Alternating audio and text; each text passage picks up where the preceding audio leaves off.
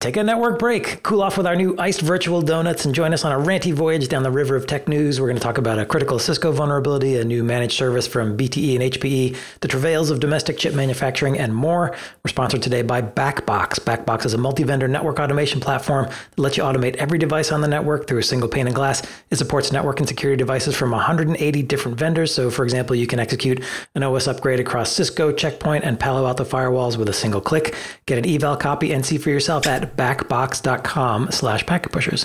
And then stay tuned after the news. We have a sponsored Tech Bytes episode where we discuss building sovereign clouds with VMware and a VMware partner. A sovereign clouds provide cloud benefits like scale while ensuring that your data resides in a specific country or geography and meets requirements for security and privacy. We're going to talk with this VMware partner how it built a shared sovereign cloud for 14 municipalities. It's an interesting conversation.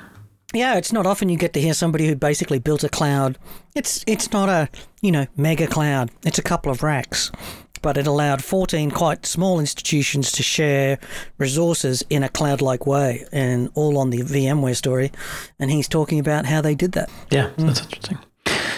All right, before we get into the news, we got a couple of F user follow ups. Uh, first, if you noticed last week, uh, we published a, uh, a special bonus uh, network break, and instead of our regular numbering system, we decided to have a little fun and do Roman numerals, and I guess we muffed it a bit. Uh, instead of four C's, it should have been a, a C and a D. Uh, so thanks, Steve Paluca, for. Not quite. Oh, oh, oh, no. Oh, oh. See, now in oh. Roman numerals, there's two canonical forms. You can do a CD which is C subtracted from D, which is 100 subtracted from 500. D is 500, C is 100. And you subtract the uh, two okay. to make 400, and then the XXX VII, right, which is 437. Right. But that is not necessarily regarded as canonical. That's regarded as not necessarily the right way.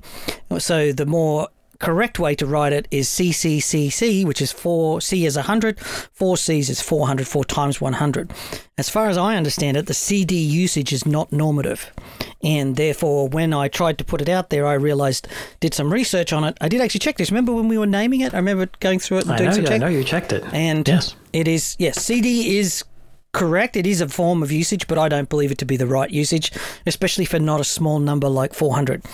The whole idea here is that I think this to, to give this a networking spin.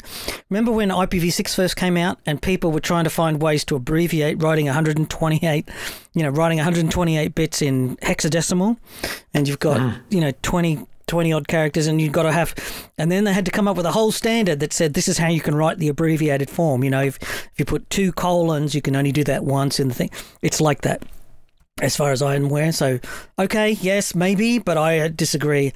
I believe it's canonical for this particular format for 400 to put CCCCC.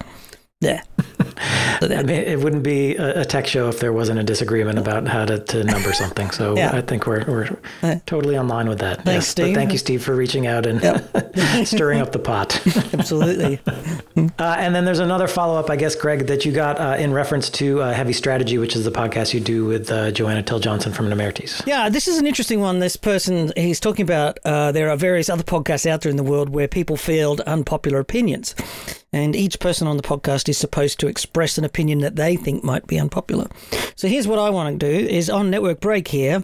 Um, if you want to send us your unpopular opinions, go to packetpushers.net slash FU. Just send us your unpopular opinion and say, you know, whatever, and we'll pick it up and try and argue for or against at our random choice, whatever we feel like doing. Maybe Drew will take one side and I'll take the other, and send us your unpopular opinion and we'll see if we can dump all over them or maybe we agree with them let's uh, take your unpopular opinions. And uh, I'll be talking to Johna about whether to do those unpopular opinions over there or whether we should solicit other people to do them. I'm not 100% sure which way to do it, but I think it might work better if uh, we got them in from the audience, where the, who, they're the people who've really got the unpopular opinions, not me. All your opinions are popular. Uh, yeah, I, I, like this idea. I like bringing the audience in. I like uh, stirring things up a bit. So, yes, if you do have an unpopular opinion and you want us to talk about it on Network Break, uh, hit us up, packetpushers.net slash FU. Uh, you can let us know whether you want your name attached to this unpopular opinion. We'll, we we are happy to do it anonymously as well. Uh, we will be judicious in what we select uh, for unpopular opinions. But yeah, let, let's try it out, see what happens. and as always, if you have corrections, comments, or concerns, hit us up, packetpushers.net slash FU. All right, uh, and the FU is for follow up, uh, as we always say. Let's dive into the news. Uh, Cisco has announced a security vulnerability in the Nexus 9K data center switches. The vulnerability affects switches running in ACI mode and could allow, quote, an unauthenticated remote attacker to read or modify intersite encrypted traffic. At present, there are no workarounds, and Cisco has not released a software update to address the vulnerability as of our recording date on Friday, July 7th. Uh, the advisory instead recommends contacting support for alternative options. Yeah, I suspect the question, the issue here is, Drew, is that as I understand it, ACI is not super popular in the world, so there's not that many Cisco customers using ACI. And of the customers who do have ACI, they're not necessarily using it in application mode. And of the customers who are using that in application mode, those people who are using this for multi site CloudSec, in that is probably a vanishingly small subset. You could be talking just a handful of feature. But mm. the impact is high. So while the you know uh, the risk is low to Cisco. That is, there's not very many customers potentially doing this. And but if you get caught out, then people can decode your stuff if they can get into the data stream. As best as I can read this, I think it might be a DCI feature, data center interconnect feature. I'm not 100% sure what multi-site CloudSec encryption feature is. I suspect it's IP, and maybe the workaround is to go and enable MACsec. Don't know, but yeah, the the challenge here is that Cisco has put so much feature set into the code on the switches, and they do they don't ever seem to do a whole lot of testing proactively on the firmware, and we often find these types of things turning up. Uh, Cisco seems to like on customers for a lot of its user testing, for a lot of its security testing, and so forth. So this might be one of those issues where a customer's done some testing on it and found the issue, and then somehow that's crept out into the wild before they'd told Cisco about it. So we'll see. I guess the flaw has to do with the implementation of the ciphers used by the CloudSec encryption feature on the switches. Uh, and yes, I presume you're correct in that there's not a lot of people running ACI full mode, and then probably even a smaller number of people using the CloudSec encryption feature uh, in ACI mode. So that's probably why Cisco isn't rolling out a software patch. Typically, with a security vulnerability like this, they would want to hmm. address mm. it right away. Uh, but yeah, I guess it's probably a smaller number. But again, high impact if you are one of those folks. So mm-hmm. call Cisco and, and get on a conversation. Yep. Uh, links in the show notes if you want to uh, read up on it. We'll move on. HPE Aruba Networking and British Telecom have announced a new managed service in which BT will manage customers' wired and wireless LANs. The service includes a LAN audit, any LAN upgrades that might be needed, and a centralized dashboard for reporting and analytics. And Greg, I guess you've got some strong feelings about uh, telcos and managed services. Well, you know I am because I've said it often enough over the years here, and we've been doing this for quite a long time now. And I think that the challenge with managed telco services is that you know after many years of bitter failures and being engaged in recovery projects to unbreak everything that the telco touched i was looking at this and i was sort of fell about laughing at first. And then i thought hang on hang on there's a change going on here this little voice. And i read it i read the article a second time around. And the idea that HP Aruba has been building out a SaaS engine called Aruba Central which is pitched mm-hmm. as lowering the cost of administration. It's very focused on the operational aspects. So the idea here is that HP Aruba has an off-prem cloud software platform, and it seems to be very, you know, we've not heard any negative feedback about it. So there's every reason to believe that it is what it is, what it's pitched as. And if I'm now a service provider manned by manage you know where their managed services is manned by low cost staff because that's the goal bt tries to sell a service at the same price as high priced resellers and then staff it with cheap staff and use their brand name to get in there right so they'll quite mm-hmm. often offshore the staffing to philippines or india or pakistan or something and they have very limited training. They have very little oversight in terms of dyne control. They don't have much in change review. They have poor discipline around mapping to the specification, all this sort of stuff. But if you've got Aruba Central, in this case, many of the operational traps and failure actions that are normally that would have happened in the past are actually now prevented and less prone to just stupid. So I'm pretty confident that while a telco can still make a mess, they can probably be prevented from the absolute worst. I've seen some shock and stuff where somebody who was like a obviously went to a CCNA course and then went out and started practicing on a client's routers and completely blew mm. the whole configuration of the network. The fact that it was working at all was a miracle. Mm. And of course, it didn't work when it failed and when things went wrong and it absolutely fell apart. But so if you think about this in the old days, if you wanted to build a managed service like this, you had to get asset management, you had to do configuration backups, you had to do network monitoring, you had to have an asset tool. You had to have a separate team doing contract management. Where's the maintenance? What are all the serial numbers? What happens to all that? But and many outsourcing companies just didn't have those tools. What they used to do is just say, here's a team of four people or six people, and they're going to look after that networking for you, Mr. Customer. And then six months or a year in, there'd be four people, and six months after that, there's three. You know, the spreadsheets don't get Right. updated, the boxes don't get updated, you know, that sort of stuff. But if you think about what's happening in here, HP Aruba has actually got all of that done. When you now get an SDN tooling like Aruba Central, you get the asset management, you get the configuration backup, you get the monitoring, you get the status, you get the asset management, you get the contract monitoring. So, you know, what's the status of all your service contracts and maintenance contracts with HP? Are they paid for? You know, all that type of stuff. And you can see it all. So there is actually a 50 50 chance that a telco might not screw this up. What do you think? Is that viable? I think it actually is viable in that I presume BT is just sort of overlaying, you know, their own interface on top of what would be underneath uh, Aruba uh, Cloud Central or the, the, the cloud-based management platform, and presumably uh, all of the cloud, uh, Meraki and so on, are doing the same thing, trying to make it as easy as possible to manage from the cloud. And so, yeah, a, a service provider should be able to step in and run this without too much hassle. Presumably, again, it's Yeah. hard to know because, as you say, the, the telcos want to minimize costs, which means minimize staffing. Well, I mean, in the old days, they used to have a silo so that if you were running an outsourcing or a managed services, you'd have a monitoring team over here and you'd have a contracts management team here and you'd have a, you know, the update team here and then you'd have the customer team here and they'd all have to, and all these teams, and if you wanted to add a device, you had to go to each one of the teams and say, we're adding a new device and then the monitoring had to be added and then the contracts and, you know, all that stuff. Whereas now it's all just one app. And so maybe, maybe, and I'll, I you know I just can't bring myself to say confidently that a service provider could actually do anything but sell bandwidth.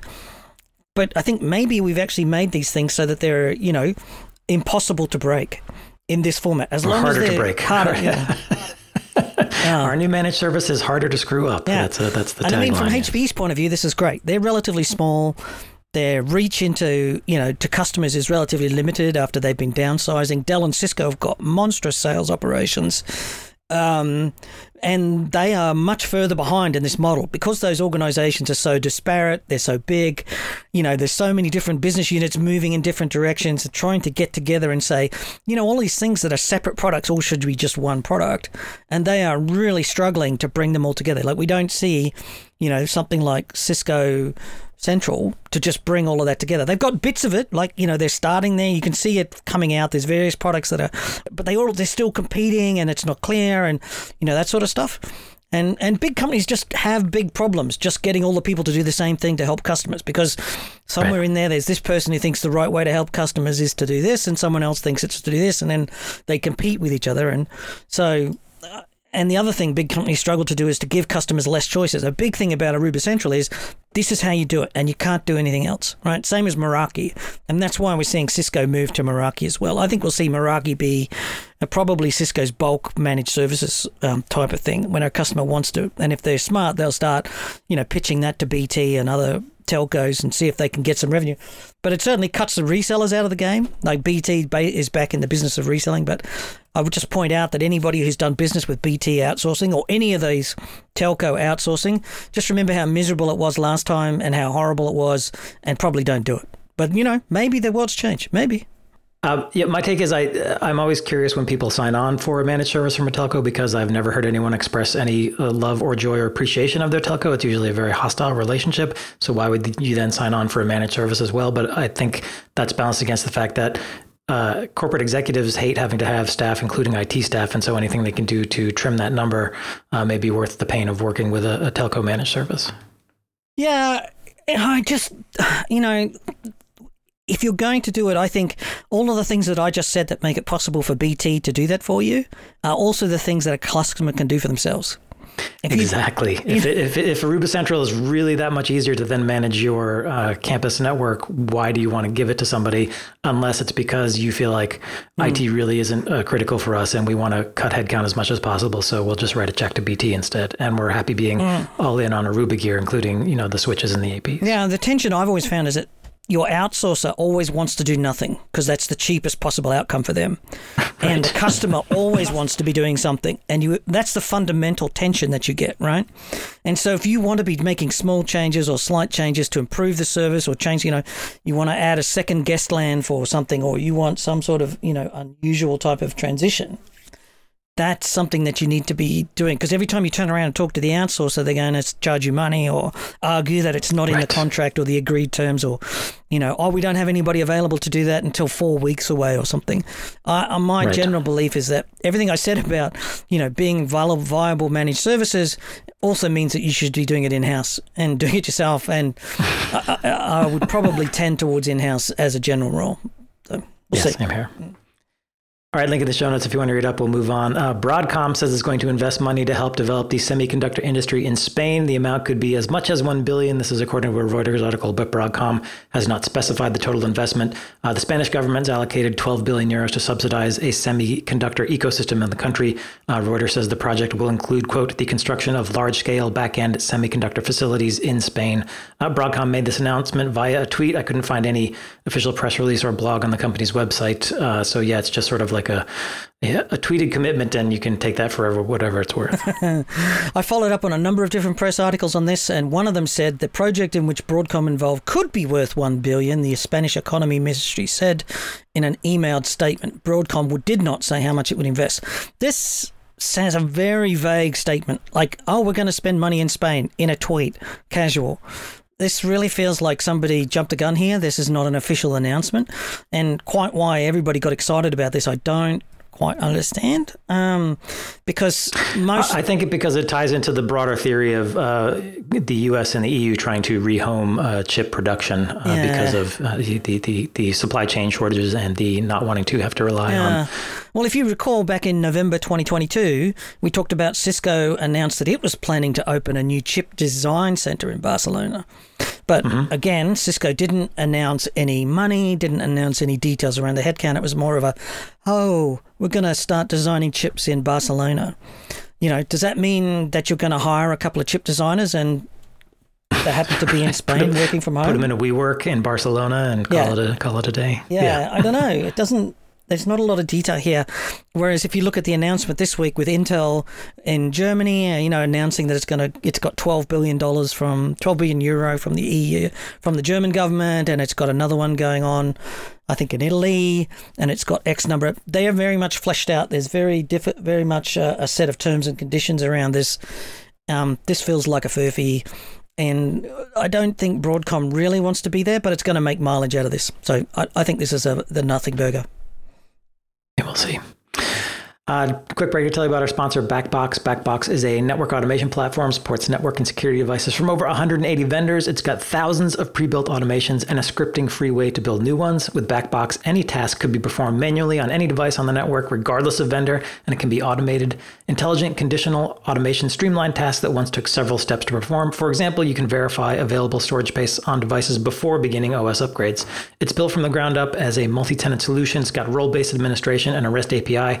Backbox is a powerful, scalable network automation solution, and with their award winning customer support, you're never on your own. So, see why businesses and service providers worldwide trust Backbox to automate critical tasks on over 100,000 networks. You can get a free evaluation copy of the software. Just go to backbox.com slash packetpushers. That's backbox.com slash packetpushers, and we thank them for being a sponsor. Uh, sticking with the onshoring of chip manufacturing, the Taiwanese chipmaker TSMC has raised some hackles in the U.S. by bringing in Taiwanese workers to help with the construction of new chip fabrication plants in the U.S. state of Arizona. Uh, TSMC is angling to get billions of dollars in incentives and tax breaks from the U.S. government for building uh, the two chip fab plants in Arizona. So, uh, U.S. labor unions and others have complained about TSMC importing workers. Uh, for its part, TMC says the, uh, the Taiwanese workers aren't displacing the 12,000 U.S. workers already here and that it needs specialized expertise to build these plants that uh, U.S. workers don't have. Yeah, this is obviously a very tough situation. TSMC's caught between politics, geopolitics, and local conditions on the ground. um, I think the first thing to realize is that TM, TSMC doesn't really want to be in the USA, but the re- the US federal government has applied pressure to make this happen, and and also enticements and rewards or bribes, whatever you want to call it.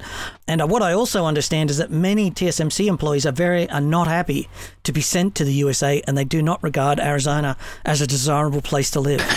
apparently this location is in the middle of nowhere. There's nothing that's convenient for them. They're out of their culture. They struggle with the language. It's hot and miserable. Um, and you've also got to remember that uh, TSMC, when they build a factory, they work 24 hours a day, seven days a week. It's a it's a full on rotating shift, and mm-hmm. the American unions are less than pleased that this type of work schedule is what's expected and they're making all sorts of noises and stuff. But I've been tracking this for a while. This isn't something that's just happened. It just seems to have blown up in the mainstream media. But TSMC said they will have to bring people out of Taiwan to do this because it is specialist skills. And people don't have the specialist skills that you need to build these sorts of plants. And they will bring engineers out. Now, keep in mind, TSMC is actually, as an employer, feeds from multiple university campuses in Taiwan, all uh-huh. these graduates coming out, and I think a vast, a very large number of them are actually master's level equivalent. So they don't just get degrees in ASICs and whatever. They actually come out with masters in chip fabrication and then go straight into working for TSMC. And mm. there's just not that many of them in the US, and the ones that are there aren't don't want to go to Arizona. Um, so you know, what do you do? And then there's you know there's there's just not the skills that you need, so you bring them from Taiwan. And I I think also the unions had a beat up here, Drew. Like there's uh, 12,000 workers involved here, I believe, as many as 12,000 yes. workers. And we're talking mm-hmm. about a few hundred coming out from Taiwan. it does feel, right. you know what I mean?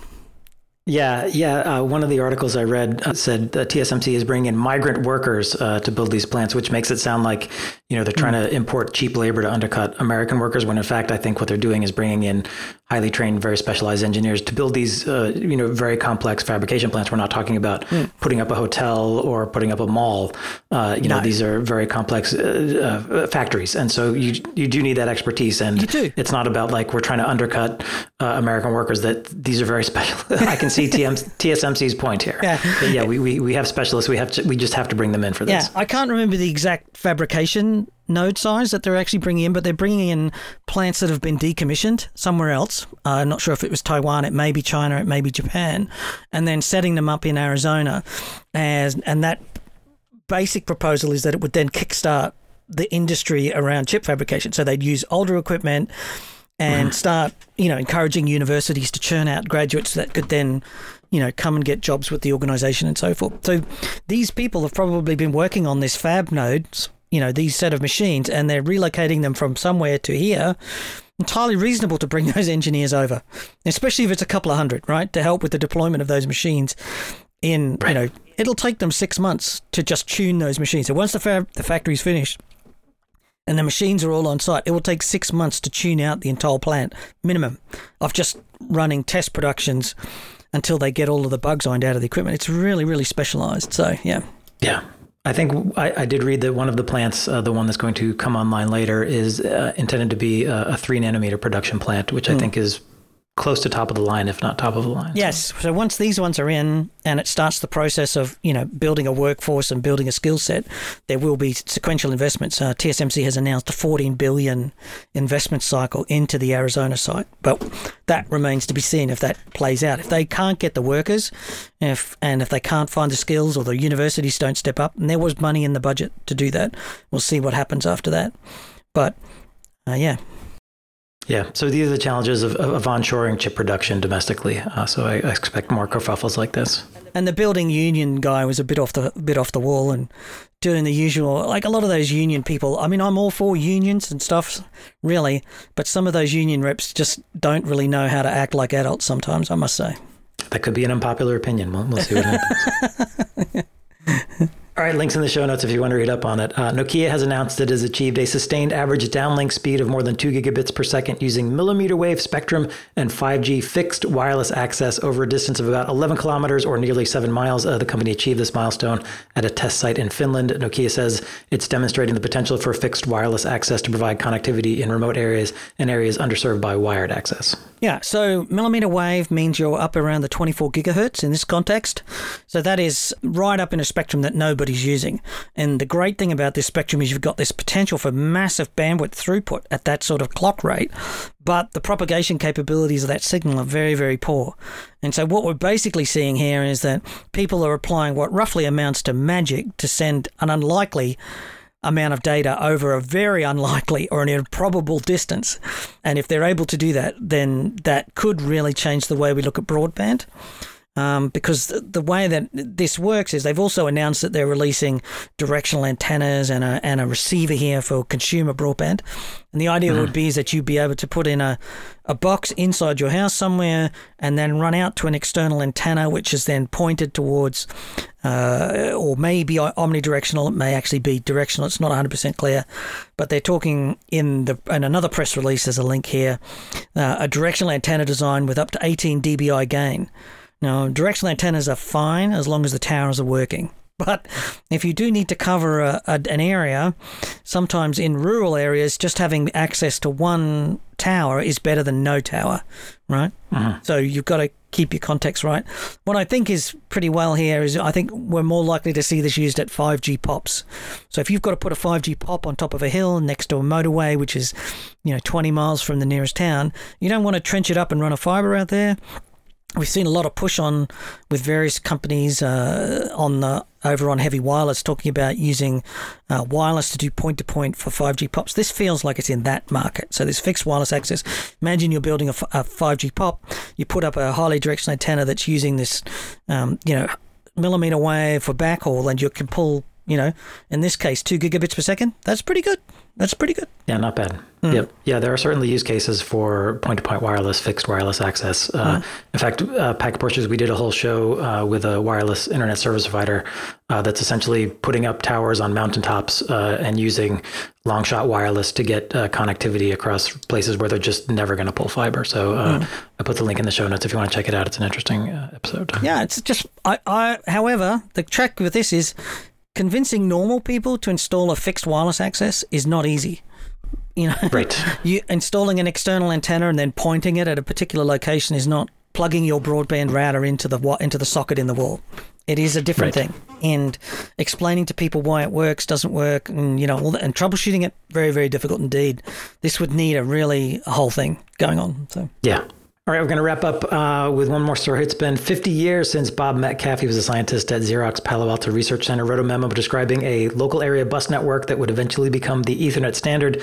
And whatever your feelings about Ethernet might, Ethernet might be, I think it's worth noting that Ethernet's persistence in an industry that prides itself on changes is remarkable. Uh, we have a link in the show notes uh, of an article from Geoff Huston, uh, who has a detailed post about the history of the standard, uh, including its predecessor, AlohaNet, which was developed at the University of Hawaii in, in, in, in the 1960s. So yeah, Ethernet's getting grey. uh, I love it when people post the history of Ethernet because everybody's got a pre-Ethernet history story. Have you noticed how many there mm-hmm. are? There's lots there of them. quite a few. There's quite a few. Yep. So it's always good to hear Geoff Huston talk about his predecessor, AlohaNet. There was many others, as I remember. It. But uh, I am not one of the people that celebrates Ethernet. I think that um, Ethernet is basically a turd rolled in glitter. Um, and if you've ever spent any time looking at other layer 2 technologies, you'll probably realize that Ethernet is the dumbest and least capable solution that we could ever have chosen. And in fact, it's so bad that we ended up choosing TCP IP to make Ethernet workable. We used the original idea behind Ethernet was that we would have large Ethernet networks inside a building. You would never need to have a router inside a building. But we've so messed it up the Ethernet standard that, that we had to put TCP IP in to make that scale because Ethernet is so dumb and so bad. The whole thing about the Ethernet layer 2 format is it's so dumb, the header is so minimal that it couldn't be anything but awful. Like all of the things that you want, like error checking and loop detection, are not done in the header, which is the natural place to do it. Mm-hmm. So, no, I'm not a fan. But that said, so, so, you're not sending a gift. To, I'm not sending Ethernet, a gift. Uh, I think for its 50th. I think everybody should go and get a kicking for being stupid to pick it up. I mean, so mean real... if you get access to a time machine, this is what you're using it for to go back in time and maybe rip up that memo. So look, the real Ethernet is not the layer two, you know, format, not the, the you know that header, the Ethernet header. That's that's nothing. The real Ethernet is the constantly changing, ever evolving ever different, ever incompatible layer one. And it, at, at mm-hmm. most, you might want to talk about the sub layer. We used to have layer two was actually in two layers. It used to be there was a sub layer mm-hmm. and a. Anyway, but the point is that every time we do, so 10 meg is different from 100 meg, is different from one gig, is different from 10 gig. And that's the part that keeps evolving. The frame that goes over the top of it is just the the dumbest and least framing that we could do. And nobody really wanted to change it because it didn't really matter because we used mm-hmm. IP to solve what is the stupid part of Ethernet. And ulti- so for me, there's just nothing to celebrate because, except perhaps how dumb businesses are for t- to choose the cheapest and worst solution to their to- technology problems, and then pay billions of dollars to fix the weaknesses of Ethernet. You know, the loop, the spanning tree, the failures, the right. stupid, you know, all that stuff is gone. Yep. Yep, yep. And then anybody who's involved with Ethernet always runs around going like, "Oh, I got credit for doing Ethernet." all they merely did was just move the problems up to layer three, layer four, or even up to the application stack, or down to the physical layer down in layer one, and then exploiting it ruthlessly. So people like Bob Metcalfe, who set up companies off the back of it, managed to exploit their Ethernet, but they didn't do anything except to find the least possible, the least competent layer two format, and the only way that you could solve the PHY layer at the time, and then everything after that has got nothing to do with it since. So no, I'm not I'm not a huge fan. There, there may be some token ring fans out there throwing their fist in the air and ready to, to back you or something. I don't FDDI know. and Arcnet. No, not token FDDI ring. And Arcnet, oh, those, I, those, are your choices. Those are my choices. I'll go with Arcnet for certain types of implementations. I liked uh-huh. Because uh-huh. it could do a star and a bus. So you, mm-hmm. and okay. more importantly, you could go star bus star bus or bus star star the whole thing, right? You didn't stuck with this stupid Ethernet bus, and then now it's a star. Everything goes back to the thing that's stupid, and then FDDI for its sheer stability and reliability. But Token Ring was less fun because it didn't automatically wrap until much later in its development cycle. Whereas FDDI would auto wrap, and ArcNet was just like, you want to plug it in, just go and run a cable. Do you want copper? Do you want coax? You just just connect it; it'll all work itself out. It was awesome. Mm. Well, no happy birthday from Greg for, for uh, Ethernet's 50. No. all, right, all right, that wraps up the news. Uh, stay tuned for our Tech Bytes episode. We're going to talk about building sovereign clouds uh, with a VMware partner that's coming right up. Today on the Tech Bytes podcast, we welcome back sponsor VMware, and we're talking about sovereign cloud. It was Francisco Romero from TietoEVRY is joining us to talk about being one of the first VMware partners to offer major sovereign cloud solutions and works with clients in the Nordics. He's actually got stories from the real world about what it's like to implement a sovereign cloud in the modern era. Let's kick off by introducing Francisco. Francisco, first let me tell me a little bit about yourself and then how TietoEVRY is offering companies, you know, offering customers a solution. And then we're going to ask you about what is sovereign cloud. What does that actually mean in 2023? Well, first of all, thanks a lot for having me here today. Uh, yeah, my name is Paco Romero, Francisco Romero. I work in TietoEVRY. My role is the, the lead service owner for the sovereign cloud offering we offer to our customers here in the Nordics, is our, our region. And here at TietoEVRY, uh, especially the tech services, we have uh, a mission and vision of helping our customers to unleash digital value for mm. the organizations, right? So we, we feel to be a part of the Nordic fabric of the society by powering the digitalization in all levels. And uh, definitely, we we have uh, kind of uh, all the services uh, in regards of digital uh, transformation, right. and uh, means that we can be very very good one-stop shop for the customers. So I'm going to pick up on that last thing because some of the things you said at the front there are a bit like businessy, salesy type speak, and they're sort of subject to the eye of the beholder. But you said you're providing a solution for customers. Now you're talking about sovereign cloud, and mm-hmm. when we were doing the prep for this, one of the things that I was really impressed about was that you were working with a specific customer, a, a metro uh, local government, like a metro metro government type thing, mm-hmm. and you were able mm-hmm. to compress their infrastructure. And you talked about shrinking multiple racks to just a couple of racks. Talk about that. Yeah, that's that, super interesting. It, you know. It's it's a very very common problem when you go to um, public sector like the municipalities Mm. It's a very common thing, especially in the Nordics, where you have to realize Nordics Nordics geography is huge, mm. but very scarce population. So it means that you have lots of places, very scattered, and uh, things tend to scatter a lot, mm. meaning that uh, you end up having a very very dispersed infrastructure in many places, unless somebody decides, okay, now we want to concentrate everything in one place. So that's what happened in this because they have like so it's sort of that historical sprawl. Each each zone yeah. or each area yeah. did its own thing. Everybody That's right. Servers under desk, servers in a cupboard, yes. services in thing. And you were able to come along and, and identify all of those and then compress the whole lot down into what, one or two racks? Yeah, yeah. I mean, it first of all was, you know, these 14 different groups of people decided to join forces. So that's right. that's where it starts. They say, hey, this is not doesn't make sense. We need a partner to help us to improve things. Hmm. And that's where we came in. They wanted somebody to to come and help them to consolidate stuff, be more efficient, be more cloud and we were able to compress everything they had in their 14 different places, which at least means that everybody had a rack into racks, which is what we have for hosting all the infrastructure right. there. So, now yeah. you provided the whole solution here. This isn't just about VMs and, and closing them together. You also bound in some cybersecurity and some privacy. What is that like? If you've got I'm thinking 14 sites and you got stuff, just simple things like backups are spread out all over the place and the attack surface. How did you come at that as a reseller? It, it's uh, you know uh, we, we, had a, a very strong uh, vision of what we wanted to do based on our conversation and our project with VMware, right? So we had this is the blueprint we want to take to our customers. This is the cloud we want to take to our customers with all the security on, meaning that uh, we combine the Tieto, the, the VMware security mm. with uh, uh, with the TietoEVRY way of doing things, uh, mm. plugins as a service. So when we combine these two things, a fantastic technology with our know-how on how to deliver secure services. Right. We have been doing that for years.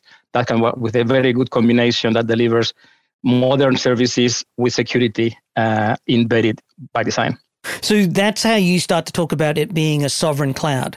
You're not just offering VMs as a service or you know storage as a service or something. No. You're actually taking it further everybody can do that. You can anybody can can take download the VMware software, put it in your computer, and you have VMs, right? You have a virtualized platform. But but if you want to do that with with the alignment to the requirements of the sovereign cloud, which for example you can find in, in VMware's definitions of what is sovereign cloud, mm. that requires much more work because you need to put the people location, the access controls, the vulnerability management in place, your yeah. encryption, mm-hmm. everything needs to be aligned to fulfill those. So that requires lots of expertise and competence that you just need to have right. a, a big organization for that. So just explain to me, let's just, for the people who haven't heard of Sovereign Cloud, because you might be in a country where all clouds are in your country and you might not ever think about this, but Sovereign Cloud is about keeping the data close by, right?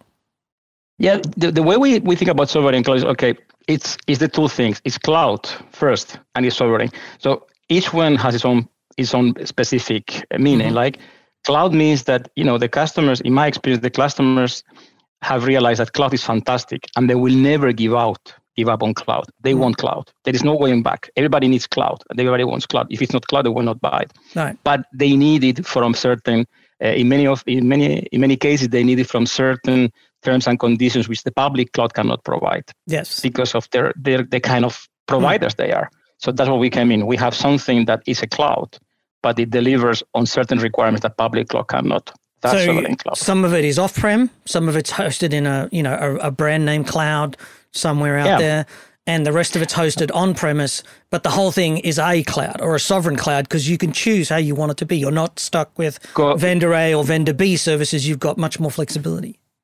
Correct, because exactly you, you, you want the flexibility of the cloud, but you, you want it in certain location with certain terms and conditions, and, and that is you know it's uh, it's not the model of public cloud hyperscalers. They don't work that way. They have what they they have what they have. They have where they have it. Mm. But if you want to have a data gravity of things mm. and hmm. take the cloud to where the data is, you need something else. You need something that complements that. That's, for example, the TietoEVRY Sovereign Cloud. Yeah, because I've done work with municipalities and they have things like sewage treatment plants and they uh-huh. have software on premise, right? Which yep. runs the sewage treatment, does or you know monitors the water, the, the you know all of those types of things, right? Those are not Correct. things that are off-prem clouds. They're not hosted on a, as a SaaS or something. They're very much something that needs to be local and managed carefully just to give you one example, like the hospitals, mm. the hospitals and the and the patients' data. I mean, there is so much confidentiality and so much sensitivity on that data, mm. and you need to have the data available so fast because these are we're talking about the doctors having to make decisions on real time. Mm-hmm. What do we do with this guy? Mm. So you need that data very easily. It cannot fail. So you typically need it in a different place than public cloud for mm-hmm. many reasons privacy, uh, speed of access, reliability, etc., etc. So that's where the sovereign cloud solution comes in because it delivers on those things that complements other ways that public cloud cannot do. Now, I've been in the reseller game. I was in worked for a reseller for 10, maybe 15 years, and it was a very difficult, very challenging environment. And you, you, there's you, there's the customer, there's the technology, you're partnered with VMware, you've got all these different stakeholders. How hard is that to do it? And how, how much of that struggle were you able to solve easily? Like in the old days, we used to put it together with vendor A, B, C, you know, multi vendor solution, servers, routers, switch, you know, all of that. But today it seems to me like it would be much less of a struggle in, in that sense. You need to. I mean, I think the the main the main thing is to have a very clear um, understanding both ways of what you are trying to do. Hmm. In my experience, there is the risk that you, you assume a lot on each other's side, and then you don't end up in concrete results because you are all the time guessing. Mm. But in, in, my experience, when we get a super good traction with VMware, when we set up together, say, okay, this is the kind of service we want to do. Mm. So this is the kind of service we need your technology. So you help with the technology piece, with mm. your competence, with your know-how on how this technology works. We do the service part. So when we align on those kind of uh, roles and responsibilities, everything mm. works fantastic. But you need to have that very clear. I mean, it cannot be just, well, let's do something together. That will never work. But it's very different today. Like doing that today seems to mean like you've got VMware providing you a way to manage AWS and Azure or GCP, if that's whatever, you know, or yes. even, you know, uh, some other types of off prem cloud. And then you've got VMware providing you with a manageable interface for all of the stuff that you're building in those racks that we talked about, right? So you've got yep. ESX hypervisors, you've got NSX, you've got the vSAN, you've got the backup and the data recovery and all that sort of stuff. It seems to me that that's a much more practical thing, like for a reseller to be able to do now. 10 years ago, to be able to do all of those things would have been really difficult, but now it's something you can do. Uh, yeah, definitely. I mean, uh, when you think about uh, um, VMware is listening really hard and very, very intently to mm-hmm. providers like us.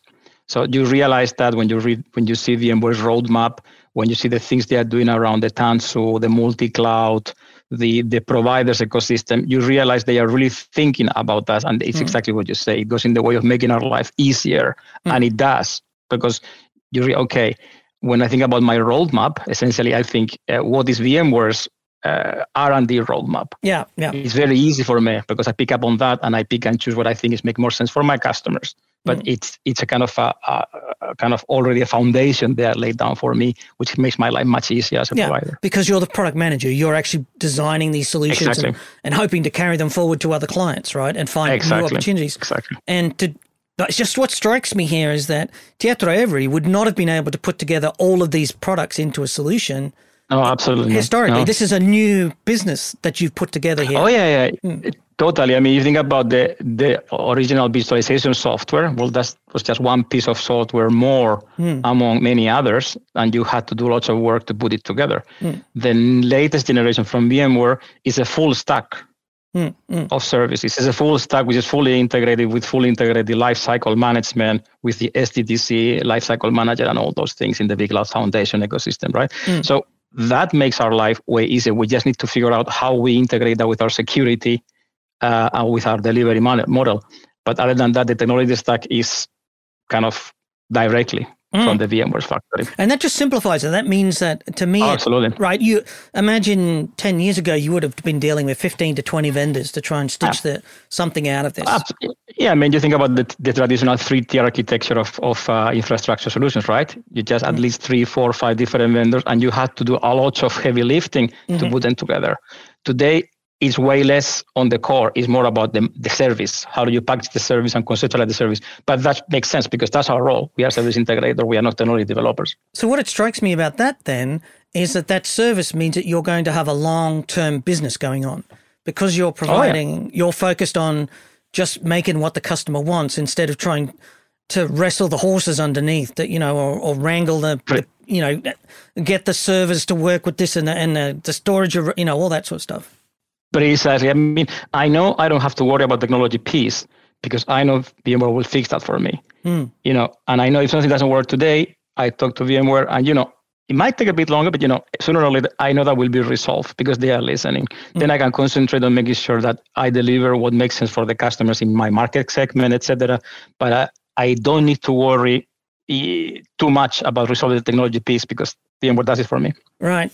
And because you're bringing, bringing together 14, I think it was 14 municipalities. 14, yeah, in that particular country. Mm-hmm. That means that you can probably do a lot of sharing of resources yourself. So if we just talk about Absolutely. the on-prem piece, you've now got 14 relatively small organizations stitching together into one.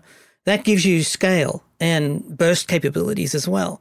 This is something like each one of those wouldn't have been able to burst without going to buy a new server and a new license and a new but by welding them together, this is no. actually a full on cloud capability. Burst storage is there, extra server capacity, so much simpler to get new things done. Exactly. I mean, for them, it's given a, a digital platform, a, a, modern digital platform where they can build. Once again, they don't have to worry about technology. Mm. Once again, we we kind of resolve the technology piece. I love when you say they don't have to worry about technology. Of course they do, right? But it's, well, yeah, but no, in, a, in, a, in a different manner, you know. Yeah, yeah, yeah. because you know, they can kind of. you're not. What, what, you're saying is you're not expecting it to be a problem, right? When we say we don't have to no, worry.